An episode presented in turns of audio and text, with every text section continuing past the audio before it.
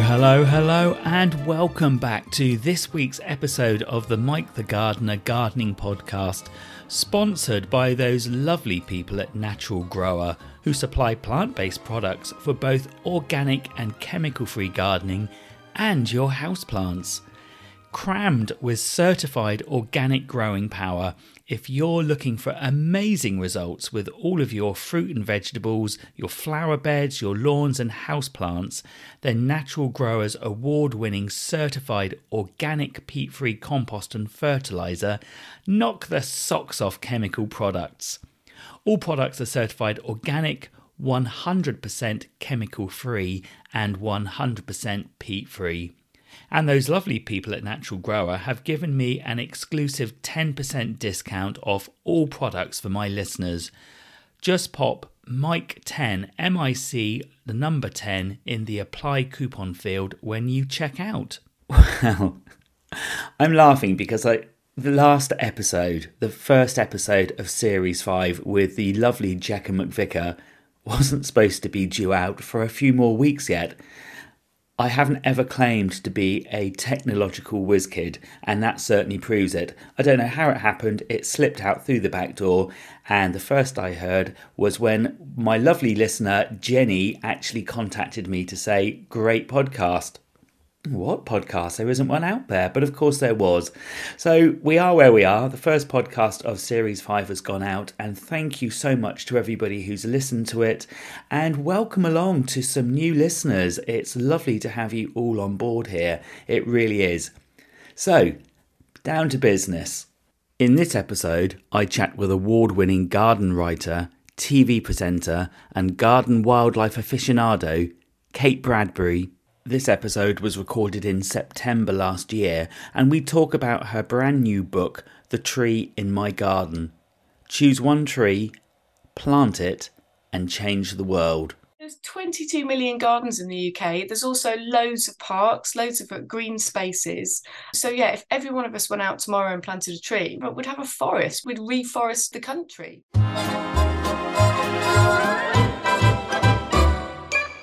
A new book. Yes. The tree in my garden. Choose one tree, plant it, and change the world. Now, that's a, a big claim to make, but it's really important stuff, isn't it? Yeah, it is a big claim. And um, I think, you know, we're not going to solve climate change by planting one tree, um, but we can certainly you know change change our mindset and we can we can fall in love with that tree. We can connect with the tree. We can change our world the world outside our back door. And obviously every single tree every single leaf absorbs carbon dioxide. So you know the actual you know the changing of the world you know is it that significant? I think if everybody did it then that would be amazing and and, and we really really could change the world. Um, but i think you know on a small scale changing the environment outside your back door is uh, is is is the way to go. And and you know everybody clubbing together and, and, and doing doing small things for for nature uh, is is where we want to, is what we want to be doing really as well as the big things as well. And there's quite a few of us gardeners in the UK. So when we talk about if each of us was to plant one tree, we're talking quite a few million, about 22 million yeah, gardeners there's 22 million gardens in the UK. There's also loads of parks, loads of green spaces. Um, so yeah, if every one of us went out tomorrow and planted a tree, we'd have a, we'd have a forest. We, would we'd reforest, you know, the, the, the country. Um, so I, I, think you know the untapped potential of, of gardens is is really quite astonishing, and and we should um, we should be definitely doing more um, in them. I've been very lucky. I've been sent a copy of the book, and you often, or I often, have a flip through books when I'm researching for a podcast, but it's a real page turner. Uh, some of the facts in here are just startling. Mechanical po- pollination, we no longer have enough insects all the time to do the work that we need them to do.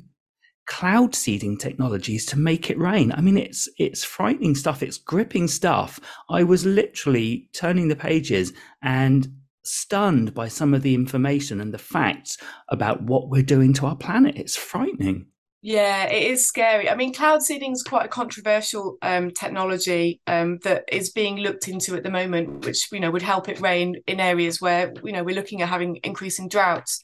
Um, and, and hand pollination. I mean, that's been going on in China for for years now um, you know, pest, and that was change of land use and, and, pesticides that that that put paid to those pollinators, unfortunately. So yeah, every year in a certain certain provinces in China, you know, they they have they have people going out with little paintbrushes and, and pollinating the apple trees because they don't have any pollinators left.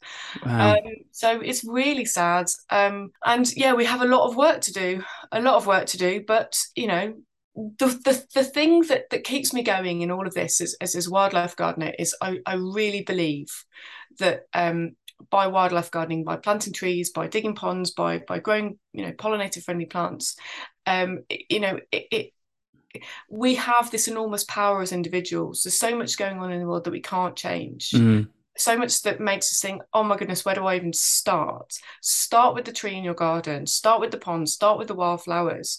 Do those small things, and that gives you power, it gives you agency, um, and you can see really quickly the effects of what you do. You plant a tree and you watch birds come and land in it, mm. flowers and you watch bees visit. You can see the difference you make and that that's enormously powerful and it and it makes us feel good as well knowing that we're making a difference however small it might be you're you're renowned for being so passionate about wildlife gardening. And i wondered where did that passion start? Was there a defining moment that you can look back on in your life and you thought yes that was really important to me um i think there's two things really. I think as a child you know i grew up in in um, you know the suburbs of around Birmingham, mm. and um, you know we had we actually had quite a big garden, sort of half an acres garden. So you know my mom just used to kick us out, and we just used to hang out in the garden and you know play with the worms and watch the birds, and you know it was it wasn't a wild childhood, but it was it was more wild than most of my friends. Mm. Um, but the, the defining moment really was um, oh it was get, it's getting on for twenty years ago now. Um, and um, my uh, partner at the time was living we you know when you're in your 20s and you're all a bit useless? I can just about remember um, that. And her her housemate threw an old duvet out into the backyard. Um, i think the duvet smelt a bit damp because it was sort of against the wall and you know i don't know rather than washing the duvet or even throwing the duvet in away um, he chucked it into the backyard and a, a red-tailed bumblebee made a nest in it um, and this was sort of very shortly after the launch of the Bumblebee Conservation Trust, um, which I'd sort of read about in the newspapers. Mm. I'd just started my garden writing career at that time. And, um, and so I got in touch with the Conservation Trust and, and, and asked what to do about these bees because the landlords got in touch and said, if you don't move these bees, we will. And we all said, what bees? Um, and, yeah, and so, yeah, we had this mission of, um, you know, dressing up in um, an old net curtains as, as, as a sort of makeshift beekeeping outfit and um, and yeah, cutting the bees out of the duvet, putting them in a little box of, of grass and moss and, and taking them to my allotment. And from that moment on, I didn't do anything on the allotment that year. I just I just used to go and sit and look at the bees. I fell in love with them. Wow. So there was already something there because you had the allotment to take the bees too. So that's that seed yeah. had been sown. Excuse the pun. yeah, I've always been a gardener. I've always been a gardener. My mum says I always knew you'd work with the soil. Um, yeah, I was that kid, just sort of grubbing around in the mud. Um, you know, uh, but yes, I think cementing it. You know i've always, you know i had the allotment. I was garden writing by that point as well you know as, as someone who was like 24 not many 24 year olds get into garden writing. Um so yeah it was already there but then yeah that that that sort of bee rescue operation just um cemented everything really. And I, I, I like to say they found me rather than i found them. Oh, oh, yeah. Well, that's it's almost like serendipitous that some of these things happen, and it just sets you on the right path in life, which it clearly has done with you. So you've talked about the garden writing there. Your new book is your fifth book? Yes. So how did the writing thing start? Because you were writing from, as you say, from a very young age. How did that happen? Um, so my two great loves have been gardening and writing my whole life, really. Um, I yeah, I was always in the garden, sort of mucking around with mud. But at school, whenever we had like wet play days or anything like that, I was always the one who would just sit in the corner and write a story. Um, and so, yes, I've I've always been a gardener and I've always been a writer. Those are the two things that are just in me. um, and I'm very lucky to to have those things that were just sort of so powerful that I didn't really know what else to do with my life. um, so yeah, I started writing. Um, how how did your first book? Because your first book, The Wildlife Gardener, was 2017. How did that actually come about? Well, the, the garden writing itself, I when I was 23, 24, I just started writing off articles to to gardening magazines, and mm. uh, I got published. And then I got a job um, with Gardener's World. Um, and then because I went on about bees all the time, they made me their wildlife editor. And and then um, I got approached, I think, to write a book. Someone was looking for a wildlife gardening book. So I was writing that on the weekends because I was still working full time for Gardener's World. Right. Um, then I went freelance sort of towards the end of writing that. Um, and and that was that was 10 years ago. So yeah. Um, so I wrote my book. I wrote I wrote my first book in 2012. So that, yeah, 10 years ago. So then more, more books came. The Wildlife Gardener was 2013. And then it was Wildlife Gardening for Everyone and Everything, which was 2018, I think. Might have been 2017. So the whole writing process, once you'd started that first book was out there, and then your love of writing, your love of wildlife gardening just gave you this pathway for more yes. books. Yes, and and I think the thing is, is um, what I didn't realize is that you know I'd write a book. Um, I wrote my first book, and then I got asked to write others, and you know people kept asking me to write more books. It's brilliant. Um, and then I wrote my memoir, um, "The Bumblebee Flies Anyway," which is about my garden. Mm. Um, so I wrote that in 2017. Um, and yes, I'm just writing my second one now. So I'm writing about my my new garden now as a sort of sequel to that. So I'm writing my sixth book now. And do you find the writing process, obviously you enjoy, but do you have to be in the right space or can you just sit down at any time and just write? It depends what I'm writing about. If I'm writing right. something that's quite emotional or, you know, quite personal, then I have mm. to hmm. be in the right mood. Um, if I'm writing a practical book, then I can just sit down and, and do it. But you know sometimes you can write 2000 words in a day sometimes you only write 300 and you have to take that and just accept it um, sometimes when I know I'm having a bad writing day, I will just go to the allotment because it's just, the words just aren't coming. Yeah, I know that I can make up for it the next day. But uh, yes, I, I'm, I probably should be more disciplined, but I'm not. so the tree in my garden, as we talked about earlier, there's a lot of information in there. How long did it take you to research, or were these facts that you sort of knew of anyway and just put them into the into the book?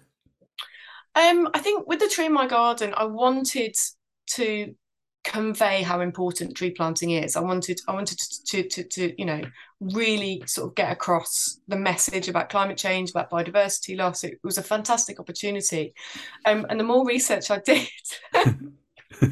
I just ended up going down this black hole of climate change. It was it was quite miserable, really.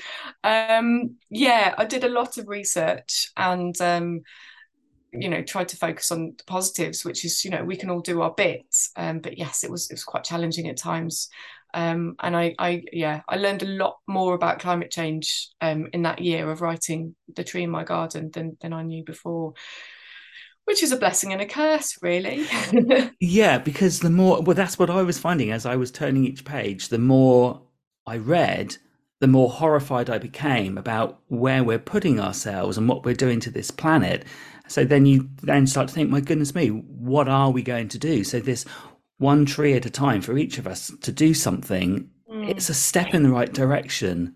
It's absolutely a step in the right direction, and I think with the tree in my garden, there's a, there's there is actually only two pages of what we're doing to the world, and then there's lots of nice positive things, you know, to come after it. Yeah, yeah. Um, so you know that there is a positive message there, um, but yeah, it was important for me to you know get some facts down about you know what we've done, what we're doing, and potentially where we're headed if we if we don't pull our head out of the clouds. Really, as you've just said, there's a lot more information in the book. So tell us, without giving too much away, give us a tease for those people who haven't got the book yet, and you really must. What else is in the book that we can look into? Um, there's loads of information about how trees grow, which I really loved writing. So, you know, the way trees grow is completely different to the to the way mammals grow or uh, you know animals grow, mm. um, and you know they grow they they grow from the tips, um, all plants do, and um, and so there's there's lovely diagrams about about how the trees grow, Um, I loved sort of researching the different types of trees. Um, obviously, you know, as a wildlife gardener, I'm you know very in tune with all the native trees that we've got in the UK. Um, and um, but yeah, I, I did I, I, did learn about some some other trees in, in the process. Um, I would have loved to have put there's 50 trees. There's a gallery of, of trees mm. in the sort of the second half of the book. Um, and it's so beautifully illustrated by Lucille Clerk. Absolutely enormous talent. It's a proper coffee table book. Yeah. Um, and I would have loved to have put 100 trees in. There's so many more trees that I could have put in. So how did you how did you select the the 50 that went in? Um, well, we had to go into certain categories. So we needed a certain amount of berrying trees, we needed yeah. a certain amount of fruiting trees, large trees, small trees, autumn colour trees, evergreen trees. Um, I wanted to put palm trees in as well. I know they're not actually trees; they, are mm. grasses, but um, I wanted I wanted the book to appeal to as many people as possible.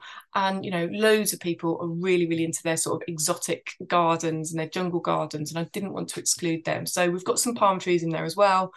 Um, so yeah, we we had to have a certain number of trees per category, and um, yeah, and I wanted I wanted to get lots of wildlife trees in as well there's lots of wildlife trees. There's lots of trees that aren't so good for wildlife that are perhaps good for other reasons. So ginkgo biloba, for example, is, is a really good pollution busting tree. Yeah. Um, you know, which is really good for growing in cities, but not great for wildlife. Um, but you know, it does have a very interesting interesting story. Um, so yeah, learning all about different trees, writing about different trees, um, yeah was was really good. But yeah as i say i would have loved to have written more. There's, there's and there's some now that i'm kicking myself why didn't i put that tree in um book, book two? Yeah maybe. Yeah more trees in my garden. Yeah. So lucille's um, illustrations as you say they're incredible. How did you find lucille or did the publishers look after that for you? Because the pictures are beautiful yeah um, i wish it was me that found her but no it was the publishers um, and they just yeah they did when i sort of submitted the work they just said right we've got these words we're gonna we're gonna go go to town with them and and and get this amazing amazing illustrator. And um, it's a sort of book that you just want to pick up and leaf through. Um, and i'm so pleased as well because lucille put my dog in the book. I can't remember what page she's on, but um, yes, there's a little sneaky picture of my dog in the book as well. So, did you? Was it just Lucille who was put into the frame for this, or were there a number of illustrators who were sort of considered? And did you have a sort of like any input into? Oh, I love that one. I'm sure there were some in the frame, but I had no. Uh, yeah, I didn't. I didn't have any any input there. Um, we did towards the end um, of the book when we were sort of getting images together. Um, mm. Certainly with the trees as well, because because she was she very cleverly um, drew the trees based on photographs of the trees, but sometimes they didn't look quite right. Mm. And um, and so yes, there's, there's quite a lot of process of I see what you've done there, but it just doesn't look like a hawthorn. Um, so yeah, having to sort of go back and and you know do do do a few tweaks. So yeah, I was involved with the sort of you know process of actually what everything looked like towards the end. But um, no, not choosing her. And, and and yeah, but she's absolutely amazing, and and I'm very pleased DK found her. Yeah. And so the book is published by DK Books. It was out on the 8th of September. I just wondered when you get copies of your book, where do you put them in your own home?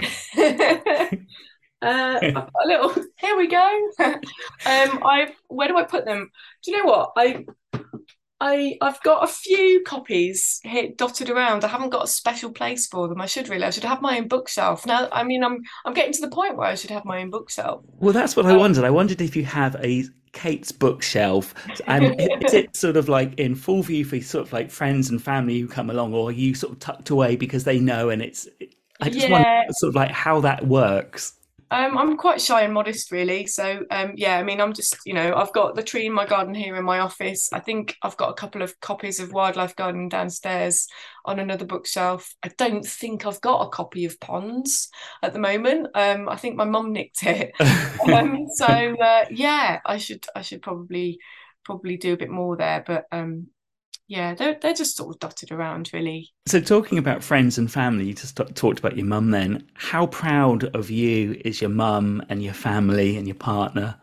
Um, yeah, I think I think I think they're quite proud. My mum my mum loves talking about me in, in her local village. yeah, favorite things. And my dad, my dad's also a king gardener, and, and um, yes, is getting me to talk at his local allotment group um, in a few weeks. Um, so yes, they, they, yes, I think they are very proud and very excited.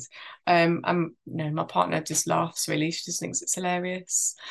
so, so when it comes to your garden, Who's head gardener? I mean, is your partner a gardener? Not remotely, no. She likes to sit in the garden and chat to me while I'm pottering about, but yes, that's as far as it goes. Yeah, because there's always that thing, isn't there? So, like, how are your other half? My other half, he's quite happy to sit and and he is a gardener, but he's mm. a by his own ad- admission, he's a garden cleaner. He likes it to be clean and tidy. Yeah. Um, claims he doesn't know anything about plants, but he does really. So, talking about your garden and, and trees in your garden, I know you have a silver birch, yes, a rowan, and a midland hawthorn. Yes. Now, I, there, for some people, maybe non-gardeners, there's this fear of will it be too big for my garden?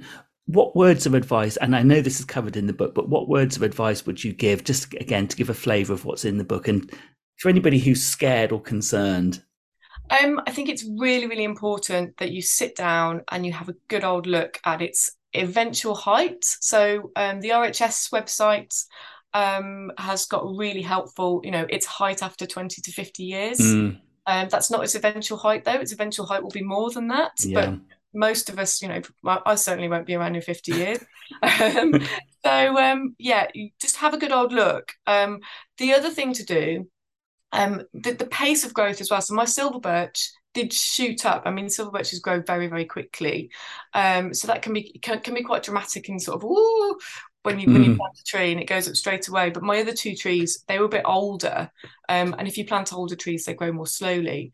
Um, so yeah, um, have a look at ha- have a look at the height, have a look at the pace of growth, um, have a look at the spread, but also have a look at you know do really think about your aspect of your garden especially you know if you if you live in a nice sort of you know countryside area you know you've got loads, loads of space loads of land mm. the shade that your tree casts means less. But where I live, you know, I've got a, I live in a Victorian terrace. We're all sort of on top of each other. Um, so I had to be very careful that the trees I planted in my garden didn't create shade in other neighbouring gardens, because then potentially you could have a, a neighbourly dispute. So yeah. Um, yeah, just be mindful of you know where the sun hits, what time it hits, when it casts shade, where it casts shade, where it's going to cast shade in 50 years' time. Um, and if you do all of those things correctly, then you'll be really, really happy. If you don't take into account all of those things, then potentially you're going to plant your tree and then worry about it until eventually either you or someone else chops it down. So mm. yeah, it's really important to to put some proper research into that, and that's all covered in the book. Um, and in short, there's if we do that research, there's no reason why most, if not all of us gardeners, can have a tree in our garden of some sort. Absolutely. I mean, I think you know we we shouldn't be scared of, of tall trees. I mean, you know, one of the houses I grew up in had a, a giant oak tree, probably a three hundred year oak tree, right outside the back door. Um, you know, that's not recommended to do now because of um, uh, subsidence um, with you know with houses and stuff. Although we do have much better foundations um, these days than, than we did in Victorian times. Mm-hmm. Um, you know, but the house didn't fall down. The tree was amazing, um, and you know, I'm not saying we should we should plant really huge oak trees in, in very small 40 foot no. gardens, but um, you know, something like so my rowan, for example, its maximum height really, you know, in, certainly in my lifetime is not going to be much more than 15 meters. Um, my hawthorn is about 12 meters. I planted them so that their crowns will just touch and they they're not remotely close to touching yet. Um, so you know you can do it and you, if you plant something at the end of the garden it's not going to create shade unless um, you, you know you've got south facing garden. Um, you know um, it's it's it's going to be really useful. It's potentially going to block um, you know, an ugly building or something like that. Mm. Um, and yeah, just just do it. And and there's nothing that makes me happier than watching birds land in the trees that I planted. It is so lovely. Four years later, it's still it's just the best thing ever. It's magical at the end of the day when the birds all come flocking in to roost overnight. It's just I love that. It's incredible. Desert island tree, but desert island doesn't mean sandy soil your tree, the one tree, if you could have one tree somewhere, what would it be? Do you know, I, it always used to be the hawthorn, but I think it's going to be a crabapple now because I actually regret not planting a crabapple in my garden because I love them so much. The yeah, blossom in spring and the autumn colour is just is just magnificent. There's there's one on the allotment that I walk past every time I visit, and it's it's just absolutely magnificent. And and then of course you get so much wildlife using it. You get obviously pollinators on the flowers. You get moths on the leaves, which is very important. Larval food plants are really important, and then all of that fruit in autumn as well um, for for birds and and, and insects. Um, so yeah, it's it's a marvel. And any particular variety or any? Um, does is it Red Sentinel? Red Sentinel, yeah. It's gorgeous. Yeah. yeah. yeah, really beautiful ones. Really, I really like the yellow ones as well, though. Um, so yeah. a little forest of a little forest of crab apples. Yeah, perfect. Kate, changing the subject just slightly. Um, one of 10 recently appointed ambassadors for the RHS, yeah. alongside Nicki Chapman, Simon Lycett, Tayshan Hayden Smith, Joe Wiley, Arit Anderson, Manoj Malde. What are you? What is your part within that? And congratulations on the appointment. Thank you very much. What's my role? Um, so I'm uh, yeah, I, I've had meetings with the RHS. I'm trying to I'm trying to get them to do a big science project at the moment. Um, I'm I don't know how much I can say about that, um, but yes, I'm very keen um, on us doing more more about wildlife gardening, more about getting people involved, more about learning more about the things that we can do, more about using our 22 million gardens for, for good, mm. do really good things for, for nature and, and and ultimately for us. So watch this space. And what they're also covering alongside that, um, young people and community gardens, inclusivity, floral art and creativity, landscaping, garden design, inclusivity for the disabled community. Just a fantastic initiative. Did you know anything about it when they when they approached you? Was it a complete surprise? And it was a complete surprise. Um, yeah, they called me on the Friday before Monday, so it was all very sort of under wraps until the last minute. And um, and lovely Haley Monkton called me on Friday afternoon um, before Chelsea and said, you know, do you want to be an ambassador? We'd love you to have to have you. Can you be here at 10 a.m. on Monday? Um, and yeah, it was all it was all quite whirlwinds. Um, but yes, very very pleased to be have been asked and, and very honoured. So what's next for you? you have hinted about books and and writing another book, but do you have like a personal professional bucket list of things that you'd like to do? You've done so much already. Um, I well, my my my big bucket list thing is to write a novel. Really, um, I yes, that's that's the one thing I'd really like to do that I haven't done. I keep starting them and then not not getting anywhere with them. So yes, so, that would so, be great. So picking up on the novel, then, are there any ideas? Sort of like, is there sort of like a theme or something you could share with us? Nobody listens to this, Kate, so it's only you and I. I'm not willing to share those those thoughts. Um, I'm afraid. Um, oh. Yes, but probably, but but largely sort of on the same theme of you know everything else I write, which is you know let's save the world one plant at a time. Okay. Um. Yeah. Um uh, what else am I doing? Um, so yeah, I'm writing a book about my garden. Mm-hmm. Um, and it, I mean, this time of year, it's a funny time to ask because everything, I don't know if it's the same with you, Michael, everything just wraps up, in October and us garden writers start to put our feet up. Well, it's really strange. I had this conversation the other day. I love the busyness of the season, the planting, the watering, the deadheading, the, the whole maintenancing and appreciation of it. And then at this time of year when the evenings are drawing in, I think initially you miss it so much. I miss being outside. I look outside at six o'clock now and it's dark. but yeah, there is this lovely sort of like after a little period of time of acclimatization to think I can just relax now and yeah. enjoy other projects, yeah. whatever those projects may be. Yeah, absolutely absolutely. I mean there is work to do certainly in the allotment. Yeah. Um, but uh, yeah no it is it is nice. But from work as well work in summer is so busy. Yeah. And then and then it all just sort of drops off and suddenly i think oh i don't know if i've got enough work to fill this five days of this week. Should i you know should i just relax? Um so yes it's yeah again it's another funny transition sort of having been so busy to to less busy. So yeah so hobbies, pastimes when you're not working and we've got a little bit more time? Are, are there things that you do that you think, oh, I can finally do whatever?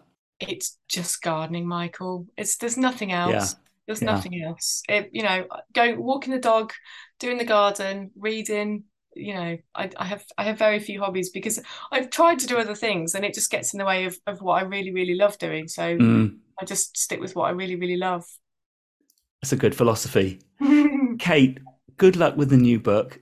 It's Thank obviously going to be a success. Thank you so much for spending time with me this morning. Thank you and good luck with whatever you do and good luck with the RHS ambassadorship. Thanks Michael.